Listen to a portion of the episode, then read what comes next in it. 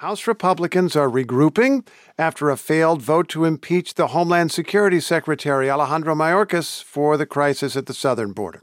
With a border security deal on the verge of imploding on Capitol Hill, Republicans and Democrats are moving in completely opposite directions on immigration ahead of a key procedural vote which is scheduled for today.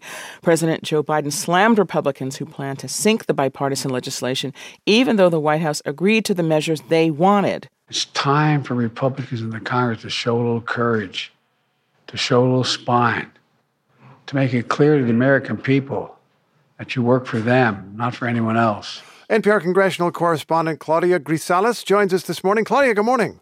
Good morning, Steve. Uh, okay, I'm trying to figure this out. Republicans demanded uh, some border security measures. Democrats finally said yes to some of them anyway. Right. And then Republicans said actually no. How did that happen?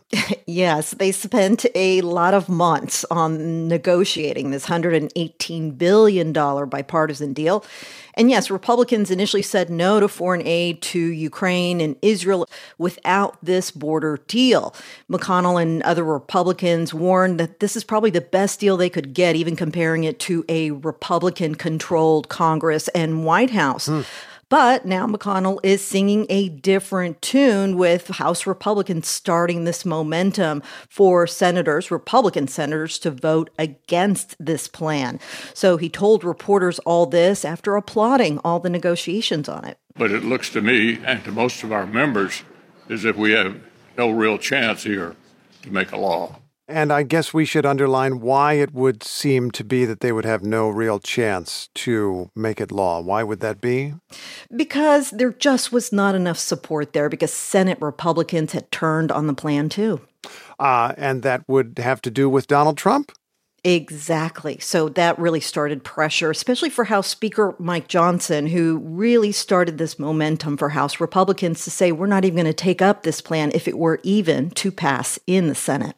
Um, wasn't there also an effort yesterday to just strip out the immigration part, even strip out the Ukraine part, and just pass military aid to Israel in the House of Representatives? Yes, Speaker Mike Johnson was unable to pass this $17.6 billion in military aid to Israel. There was just too much opposition there, even on both sides, and Biden also had threatened to veto the bill. Okay, how does election year politics, the fact that it's 2024 and there are presidential primaries underway, how does that play into this?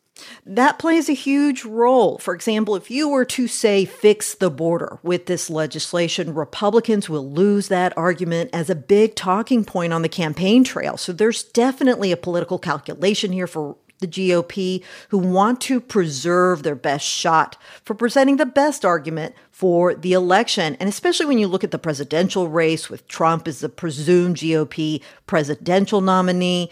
He was adamantly opposed to this. Quickly, House Republicans, Speaker Johnson followed suit, and now we're seeing Senate Republicans fall in line as well. So, how did the House fail to impeach Secretary Mayorkas, which was supposed to be part of their campaign push? Well, there were three Republicans who joined Democrats to vote against the measure, so too many for this narrow GOP majority. They could still revisit this effort later, but it's another reminder how far apart both these parties remain. Okay, just the facts. NPR congressional correspondent Claudia Grisales, thanks as always. Thank you.